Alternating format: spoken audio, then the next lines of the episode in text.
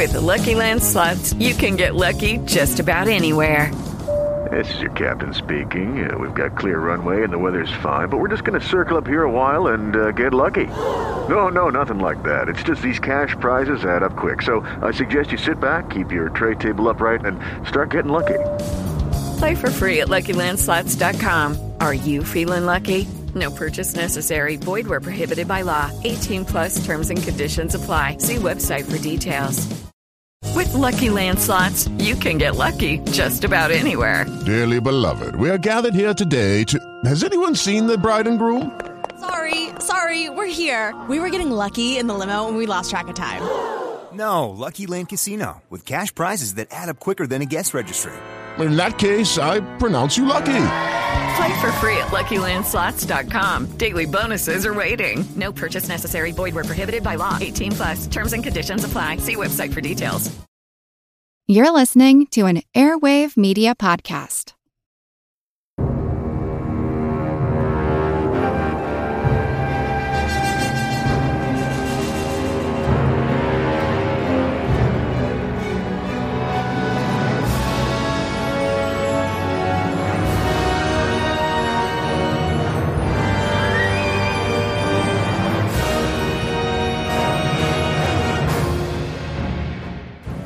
Folks, welcome to a special bonus interview. Here is the rest of our interview with M. Scott Smith, where he's talking about some various editing projects that he's worked on over the years. We're talking about Mobsters, we're talking about The Crow, we're talking about Darkman. Some good stuff here. I didn't want to leave it on the cutting room floor. Thank you very much and enjoy.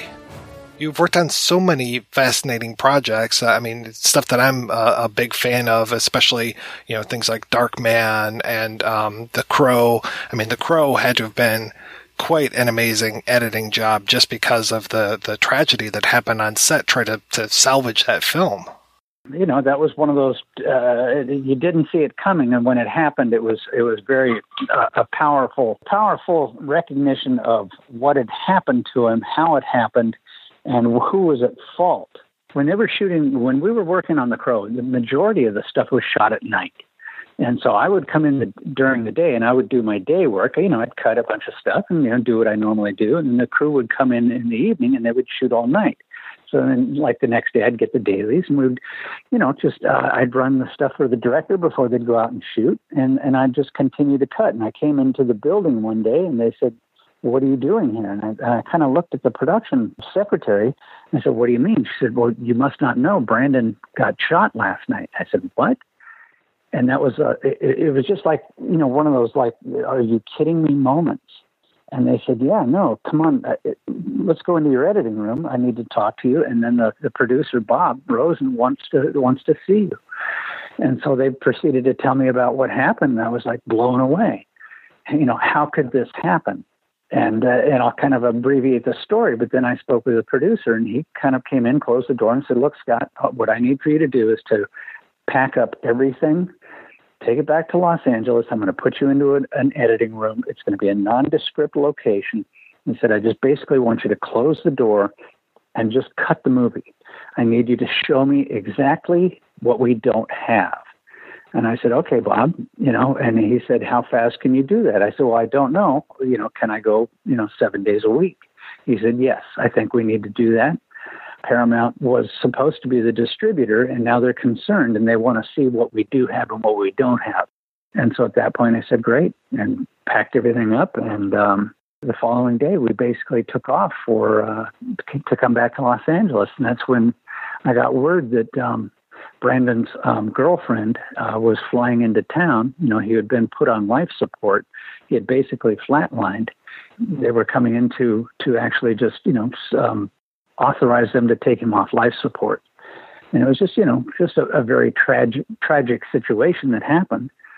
And what I come to find out was back in Los Angeles, the FBI wanted to look at the dailies. They wanted to see what was what was captured on camera. And so, you know, I, we had the dailies, and um, the film hadn't been sunk up. And so I got a call, and they said, "Can you sync that up and bring it over? We want to screen it with these, you know, with these agents." And I said, well, you know what? I, I really don't want to see this film. And I said, I'll have one of the assistants sync the dailies up and um, they'll bring it over and you guys can screen it. And I said, look, you know, I'm going to have to sit and look at this guy all day long. I don't want to see what has happened to him. I don't want that in my in my imagery. You know, I don't want to retain that because I got to look at this guy. I got to make this guy a star. I got to, you know, I got to work with him. And so they went ahead and looked at it, and the FBI ended up confiscating the uh, the picture, the picture and the track, and they said, you know, we're going to take this, and uh, you know, it's evidence. We're going to keep it. And at that point, I said, great, you guys can have it, and we just went ahead and went to the lab and ordered up a reprint and resunk everything up, and had it. But I, I never used it. I never looked at it, you know. But we had it in case somebody else needed it as a reference.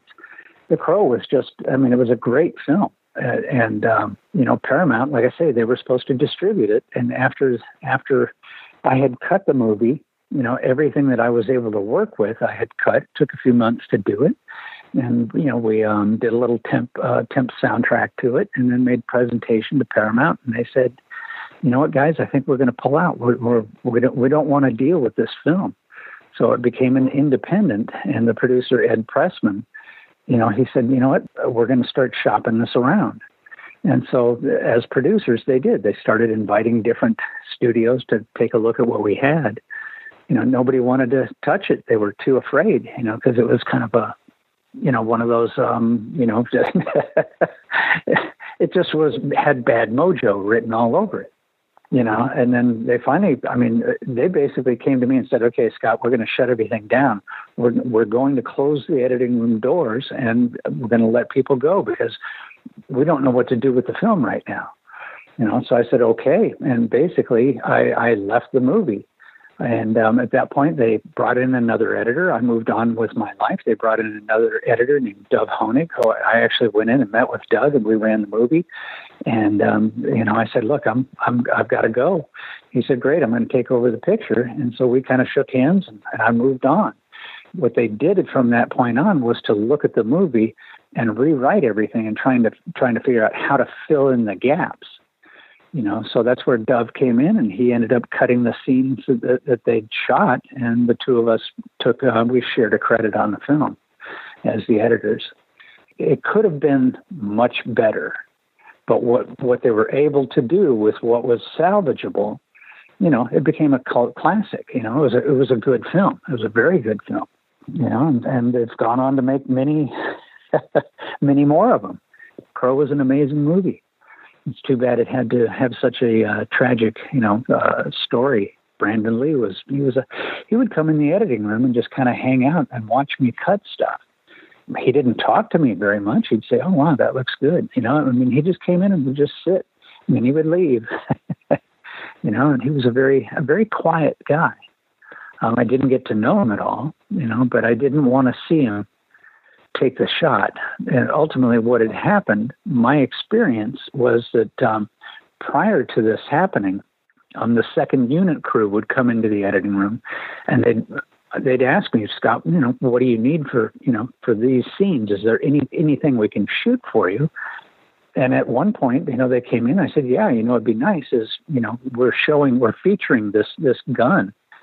If you guys could shoot inserts, you know, like shots of the um, the the the lead sticking out of the the the cylinder on the gun. You know, like if you pull the trigger, you see the cylinder turn. If you could shoot like inserts of the hammer, the cocking of the gun, and stuff like that. So they did. They took that the actual weapon that was used when Brandon got killed. They had used that probably two weeks prior to it, shooting all these inserts. And and what I what I truly understand what happened was when they had finished with their shoot, they they did not clean the weapon, and they had like false tips, little lead false lead tips inside the cylinder for theatrical purposes only. And my understanding is when they put the truck or put the gun back on the, the prop truck, nobody cleaned it. And when they brought it out to use it again, they went ahead and used full flash loads, and nobody cleaned it. And so when they put the loads in for the dramatic effect, you know, that makes a nice big flash, that's what propelled one of those false lead pieces into Brandon. And it bounced around in him, and that's what tore him up, ate up his aorta. It was just such a tragic thing that could have been avoided. I mean, it, when I look at the film again, I mean, it's a good film. I mean, it truly is. It's just so bad, you know, that that you know a mistake had to happen. It cost him his life because he had, you know, I mean, he was he had a, an amazing career that was just starting to take off. But that's part of what the draw of that film was is the the dark side of it. You know, people want to see what happened. You know, so when Miramax picked the film up and decided to, you know, take it to the finish, I, they did very well with it. it's just one of those things that you know people wanted to see. You know, that's uh, you know what they say is is bad press is still good press. You know, when when you're talking about the crow and people say, "Oh, isn't that the one where he got killed?" It's like, yeah. Well, I want to see it. What happened? So it, ultimately, it made a made a ton of money, and and uh, you know, it's a it's a cult classic when you're working on a film like that with your dad or even with another editor, how are you breaking up the work? Are you like, okay, I'm going to work on this scene and then he'll work on this other one and then you'll see how the two play off each other? Or how is that? Working with multiple editors um, is a. I'm going to jump backwards in time a little bit. Um, I cut a film called Mobsters at Universal. And that was a film that had a uh, the director, uh, Michael Karbelnikoff, very talented director. He, he came from the commercial world and and got on board Mobsters. And um, at the time, I got hired onto that film. Met with Michael. Universal approved me. I started working on the movie. We started shooting. And there was another film, and I'm not going to drop any names or anything, but there was another film that had a um, excuse me, had a release date um, that was going to be ahead of our film. Our film was scheduled to come out, but there was another one. Ultimately, that film ended up getting into trouble. What Universal did was they, they took our film and swapped out our release date with their release date. So we injected our film into their into their yeah, oh boy. And, and so um, Universal came and said, you know what, your schedule was from here to here. Guess what? We're going to cut you in about half can you do it? and it's like, can we do it? Of course we can, but you know, we're cutting on film. I'm going to need some more bodies and I'm going to need some help. And so they said, okay, they approved another editor who I brought in a friend of mine. Um, and uh, he interviewed for the film and ultimately got on board. And uh, we we basically had to do twice the amount of work in half the time. So uh, what was happening in the editing room while we're shooting is like, okay, this scene is being shot now. Joey, why don't you take this scene and I'll take this scene? And so that's, you know, we just kind of would divide it up as we go and looking at the production schedule, looking at their shooting schedule, and just kind of mapping out on paper, so to speak, who's going to be available, who's going to be doing what. Because on this particular film, it had had a lot of uh, music. It was like a musical, had a lot of playback scene, uh, music playback stuff. It was it was a uh, it was a challenge because you know the studio wanted to ramp it up quicker. So ultimately, we ended up working seven days a week. You know, pretty much uh, not completely round the clock, but um, pretty much round the clock. And uh, I think at one point we had uh, ten 10 people in the picture editing department, um, you know, on the lot at Universal. And um, down the hall, because we were under such a schedule, we brought in uh, music editors, brought in our sound designers, and had all of our, once again, like, you know, having all the, the, the post production talent, you know, in the same area. Just because we had we had to turn stuff over so quick that you know it's like you'd cut a scene, everybody would approve it, Okay, great. Let's move it on down the hallway. Send it over to music. Let them look at it. Okay, they're going to start bringing in some temp music. Okay, send it over to the sound effects guys. All right, start looking at backgrounds. You know what we're going to need here because we're going to have to loop this scene that didn't get recorded well. So we all, you know, had to get this flow going, and uh, ultimately, we ended up making the date. The film came out. It did pretty well. And um, you know, how did we choose? How do you? Well, it just all depends on who's available and what scenes are coming at you. You know, because sometimes you know they may shoot part of a scene, you know, say in, in September, and they're not going to get to the rest of it until November. So you can, you know, you don't have a full scene to work with, so you put that aside. You know, and, and just try to work on stuff where you actually have, you know, a complete scene or one that's very close to being complete so that you can, you know, put it together in, in, in an order that's going to, um, you know, not only beat a script, but to also satisfy the director and, uh, you know, try and get a flow going, you know, and then once you, like, like on Mobsters, you know, it, it, it had a lot of action, it had some playback scenes, some dance numbers, it had a lot of, uh, a lot of different, what do I want to say, a lot of different flavors. So you got to find out who's, who's better at doing what okay, well, here's an action scene. You want to take the action scene or you want to do the playback scene? And it's like Joey would say, okay, well, you know what? Here, uh, I did the last playback. Let me do this action. I say, okay, great. I'll take the next playback. So we just kind of move it around, you know, and uh, get a little taste of everything. Every film has a different flow. You know, sometimes you'll just get a budget, you know, that says, okay, here, here you've got X amount of dollars, you've got X amount of time can you deliver it and fill this? You know, we've got to fill this theater. Can you do it? It's like, yeah, sure. What's it going to take? Well, I'm, I'm going to need at least two editors. I'm going to need two music guys. I'm going to need three of these. You know, this is what it's going to take to get you into the theater. And, you know, of course, the studios usually balk at it. But then when you look at it and say, okay, well, you know, we're not going to make it, and they don't, they, they don't like hearing that. They want to hear, okay, we're going to make it, but, you know, I'm going to need this you know, they don't always agree with it. But when you put it down on paper, you know, it's like, okay, well, if I have these two guys and you get me my sound people now, we can get ahead of the curve. So when when you want to actually put it into a theater and run it for an audience, we can do that. But if not, it, you know, we're not going to make that. And that's when they usually say, okay, well, go ahead and do what you got to do because we need to make a presentation.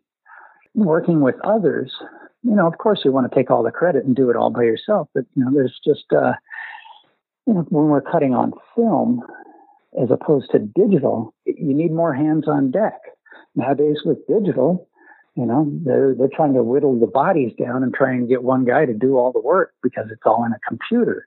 You know, doing films nowadays, uh, the the budgets are coming down, the post production schedules are getting shorter, and there's less time you know, to actually tune films, you know, because the, the studios are, are like under the impression that because everything is digital, it can be done much faster.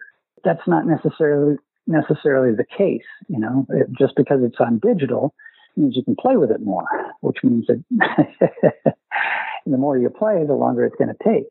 Um, you know, because you can, you know, you can do you can do a lot more on digital than you can on film the story you're telling about mobsters reminds me of the adage about you, know, you can't take nine women and have them give birth to a baby in a month. You know, it's it's a one woman job for nine months. So it, it just must have been so intense to have all those people working on the same thing at the same time.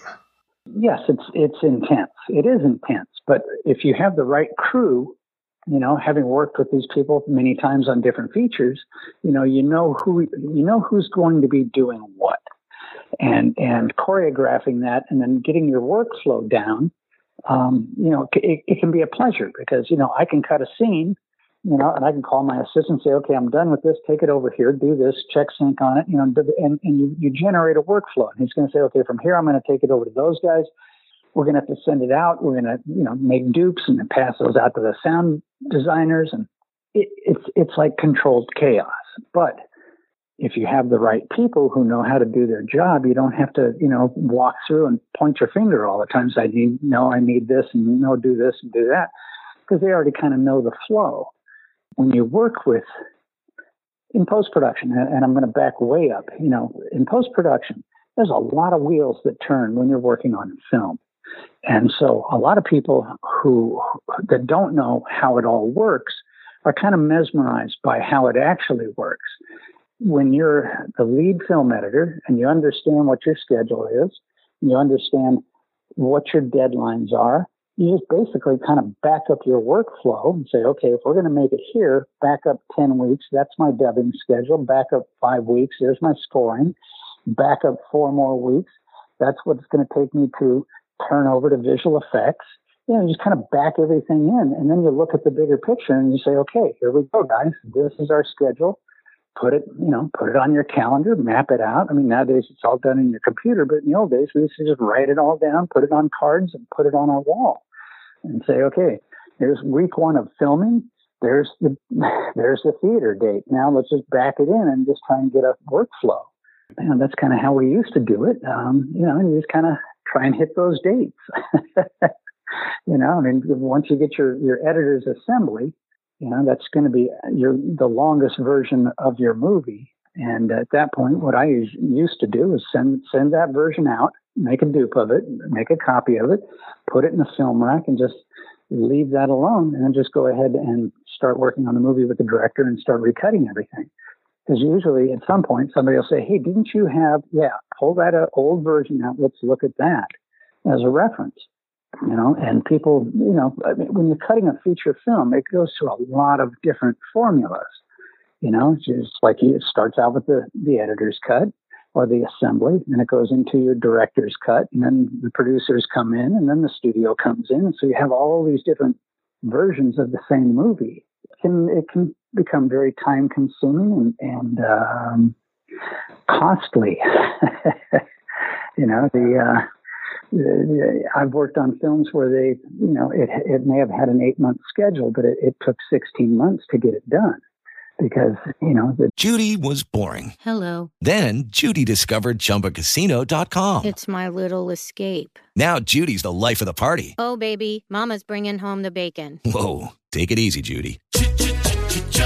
The Chumba life is for everybody. So go to ChumbaCasino.com and play over 100 casino style games. Join today and play for free for your chance to redeem some serious prizes. Ch-ch-chumba.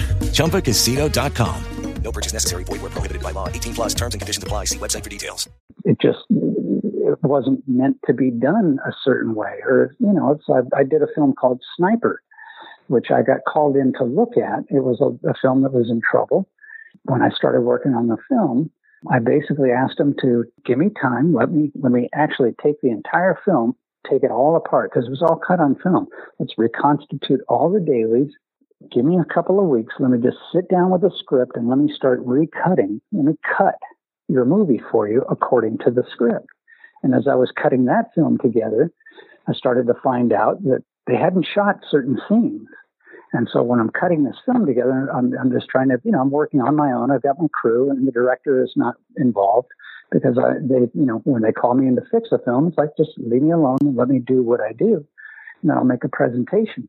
So when it came time to make that presentation, there was a lot of holes in that movie. And and you know, sitting down and talking to the director and then talking to the producers, came to find out that they just they just didn't shoot stuff. And it's like, okay, well, how how are we going to fill these holes, guys? And they said, well, I guess we're going to have to go out and shoot some stuff. So that was a film that should have probably taken six months to redo. And it literally took almost 18 months because once we had it on its feet, they looked at it, you know, as they usually do, and they go, oh, wow, well, we're, we're in trouble. What are we going to do? And so you bring in the writers and you start trying to tune the film and find the best movie that's there and then enhance it. And so that film, I mean, we shot a whole bunch of different scenes that, that didn't exist that actually brought that film together and made it uh, made it a successful film. But that took a long time to do. Some films take longer than others, and that was you know that's another one. There was a uh, a small film that came out, and um, Sniper became a franchise. You know, it, it, it was a it was a film that was going away. You know, it's like it was never going to be seen, but you know, given the proper amount of time, you know, invest some money, get the right people on board, and we were able to craft a film that came out, did well, made a lot of money, and became a franchise. You know, it's like uh, like The Crow, another one. It, it probably should have gone away, but it didn't. Bring in the right people, put the right amount of money together, and fill in the holes, and do the best thing you can, and another franchise. What are some of the movies that you worked on where we might not have recognized the first version of it. So stuff where things have been taken out or rearranged or just like such, such massive differences between those original visions and what we ended up seeing at the theater. You had brought up uh, during conversation Darkman. Okay, Darkman was another one of those, and I'm, I'm saying one of those because uh, over the course of, of a career, you get called in to look at a lot of films. When you start fixing films, people start calling you like a film doctor.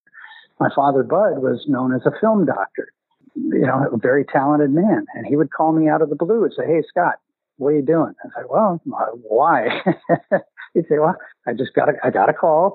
you want to meet me over at the studio? We're going to go take a look at a film. I said, sure, sure. Let's go see what you got. And Darkman was one of those calls.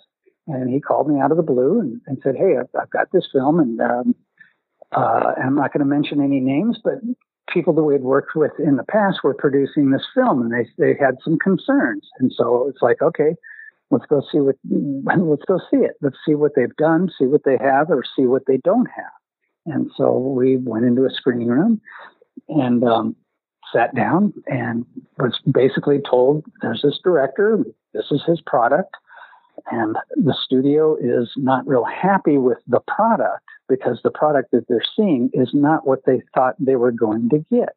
So, okay, keep that in the back of your head, sit down, you know, watch the movie. The movie, you know, we start watching the film, and, you know, I can see that uh, there's a lot of a lot of uh, composites, there's a lot of visual effects and stuff that hadn't been completed or even started. And um, looked at the movie, and lights come up, and you know, Bud Knight, you know, kind of sat there and talked a little bit about the film, and and uh, decided, yeah, let's let's take this on. It looks like there's something here. We're not sure what the something is yet, but it had something in there that was it just kind of it looked like it was going to be cool. You know, it's called Darkman. All right, well, read the script and you go, okay, cool. Well, it's a Rob, you know, Rob Tapert and Sam Raimi are doing this film. Oh, okay, great. Now, now it starts to come together. All right, well, the Rob Tapert and Sam Raimi have a, a great uh, sense of humor. And this was like, I think this was Sam's first big movie studio film. So when I say that, the studio I think they thought they were financing a serious film. And Rob and Sam were delivering a more tongue in cheek type film. So there was a little miscommunication. Um, and as we start to work on this film, it's like you can start to see some of the tongue in cheek humor. But the studio wasn't, they thought it was serious. They thought it was going to be, you know, a real action movie which it was, but you had to you had to have a little uh, humor in there. You you had you as an audience had to be able to recognize that some of this is just it's a movie, guys, um, and it's supposed to be funny. What ultimately we ended up doing was recutting the entire film and trying to make it into a serious film, which it just wasn't there to do. So when we made our our cut, our assembly, we watched it, and it plays fine, but it's not it's not a serious movie so how do you make it into a serious film? Well, it, it uh, the studio wanted a serious film. Rob and Sam, they had tongue in cheek. You know, that's what they wanted. So ultimately, we delivered a finished version of the film, but it had to have the blend of both serious and comedic. And so, uh, you know, I mean, when you look at the movie, if you're familiar with it, I mean, when this guy's flying around hanging from the bottom of a helicopter, I mean, how serious is that? You know, it, you have to be able to look at it and go, this is, you know, you got to expand your mind and, and just take serious out of it. So when we, when we were working on that and then developing the combination of serious and comedy and then making the presentation to the studio, you know, it started to come together. They started to understand it. And then they got behind it. And that's what really helped that film was getting all those, and I say talented people again, getting the talents together and then coming up with a game plan of how to make this film, how to market it, coming coming up with the proper trailers and stuff like that that are going to sell this thing. Again, another one of these movies that it took a long time to do, and it had a lot of uh, you know a lot of different versions. Now, the ultimate version that's in the theater is not the version that was on paper. So that movie took a lot of crafting to get the studio on board, all right, and then to tune it and then to get to get some of Sam's humor in there. So enough of it that that Sam was happy, you know, and enough of it so the studio was happy. Because again, when you're working with some some and this is just my experience working with certain executives, they just don't have a sense of humor sometimes. They just don't see it. And and so then it becomes a challenge trying to sell them on it. Um, ultimately, that film, you know, had to have a blend of everything. And when it came out, another one of these, it could have gone away, but um, you know, it, it ultimately came out, and I think it became a franchise also. So it's another one of those where it could have been put on a shelf and nobody would have ever seen it. It's ultimately the studio that makes the, the decision. Are we going to go forward with this, or are we going to just wipe it away? And so, getting the call here, this is the last ditch effort. Let's call these guys. Let's see what they can do with this. And uh, ultimately, they uh, they got their money's worth, and we delivered a good film. You know, something that made money. It helped Sam. You know, helped elevate his career and move him up the ladder. And you know, he and Rob have gone on to make you know amazing films. You know, that's just one Darkman. It was uh, Darkman almost went away, but Darkman got saved, and uh, you know, this, it's just uh, you know, it is what it is. It's Darkman. I mean, I've got a poster of it in my uh, in my building down in Burbank, and, and I look at that and I say, yeah, that was a cool film. It was. It had a had a good uh, good combination of uh, you know talented people on board. Yeah, I always felt that that was kind of a good um, working out of things for when he would do uh, Spider Man. Well, it was you know it was seriously it was Sam's first big money film. I mean that's his first studio, his first chance at you know working in the big leagues. I mean Sam's great. I love that guy. He's, he's just an amazing guy. Another one that's sense of humors that um, you know he's he's he's got it. what he's able to put on screen, a lot of people don't get it, and and that's where I was. Um, oh God, my name is Bruce. All right, Bruce Campbell. That's what I met Bruce Campbell on Darkman. He was uh, he was you know one of Sam's guys. You know he, he's an actor. He'd been in a lot of Sam's stuff, but he was also um, he was kind of involved in that film in post production. And you know, before we got to it, um, Bruce was he was part of that uh, their team, I guess. And so that's where originally we you know got got to meet Bruce, get to know him a little bit. Um, you know, and along the way, I mean, I, I like Bruce, nice guy, good guy, funny guy. You know, but he wasn't quite the um, the star he is today. You know, so so knowing Bruce and having worked with him a little bit, you know, many many many years later, getting a call from Bruce, hey, I got this little film. It's called My Name is Bruce. Would you cut it for me? I said, absolutely. I'd love to cut it. When I got to know Bruce, I mean, very nice man, very nice man, very talented, a kind heart, just a just a good guy, you know. And then getting a phone call to, to try and work with him on on one of his own films, film he was going to direct. I, you know, it's like I can't say no to that, you know. Whatever, and and uh, you know, being able to um, read his script, you know, before he started shooting, and he had a shoestring budget on it. You know, it's like, God, uh, yeah, absolutely, whatever it takes. I'd love to. I'd love to cut this. You know, just because I know what's going to happen. It's going to be one of those wonderful films. It's completely tongue in cheek, and and and just just a, it'll be fun to work on, just to work with Bruce. You know, but then to watch him watch Bruce do what he does, you know, you let him go, let him direct. I mean, he's got a great sense of humor. And, uh, you know, being able to cut My Name is Bruce was a pleasure. You know, I mean, and again, shoestring budget, you know, it wasn't any money, um, but it was all about working, you know, getting a couple of good people together to cut a, cut a movie. You, you direct it, just send me what you got, I'll cut it, and we'll get together when you're available and we'll, we'll tune it. We'll make it come to life. And that's what happened. He shot it, sent us the footage. I would cut it and, you know, try and get it into a, into a place where it's presentable and, you know, send him a presentation. He'd say, great, I'm going to be coming into Los Angeles. You know what? Let's get together. I've got like three weeks. Like, awesome.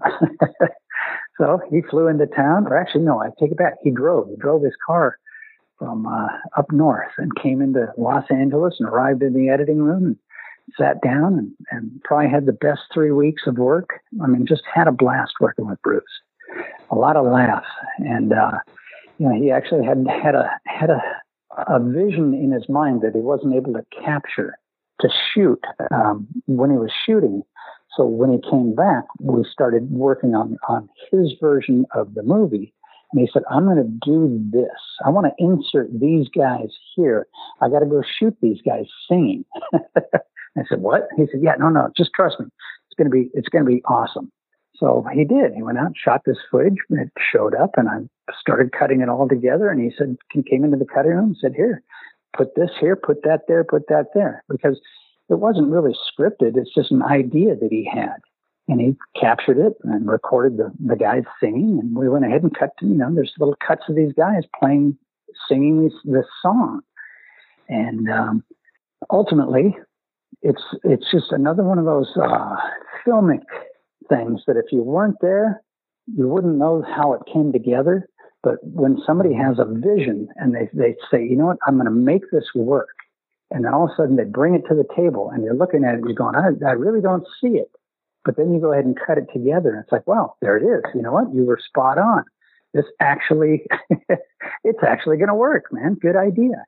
And, and working on My Name is Bruce was, was a combination of, of, uh, experimentation and Bruce actually shooting stuff, knowing that, knowing exactly what he was going to get by doing it. You know, if, when I looked at the footage, I'm saying, wow, this is kind of wonky, but it's going to be, it's going to be okay because I mean, you have to, you have to expand your mind when you're working with these types of filmmakers. You know, they've got a vision, but it, it doesn't come together until you actually cut the stuff in the cutting room and you're able to put the pieces together the way that they want it. And it's like, wow, okay, that's going to work my name is Bruce. What a what a great little movie, you know. If you're able to extract yourself from from seriousness and just go for the ride, it's a wonderful film. No, it's it's definitely great, and I love how much his personality comes through in that movie. Even that uh, the the fake schmarmy personality. Uh, you know, when oh yeah, no, he's great. takes the guy in the wheelchair, and you know, you, what is it? Uh, you like rawhide? Well, yeah. let's get them doggies rolling. looking at the dailies, you're going, wow, you know, I don't know, but but you know, understanding the circumstances and how it's going to go together, it, it works great.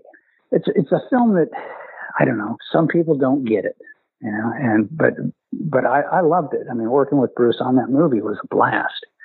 Yeah, just just a, a pleasure to work with. You know, it's like I I I'd cut a film for him anytime. Mr. Smith, thank you so much for your time. This was wonderful talking with you. Well, it's a pleasure. It's a pleasure, Mike. I, uh, you can call me anytime. There's probably a few more films we can we could talk about.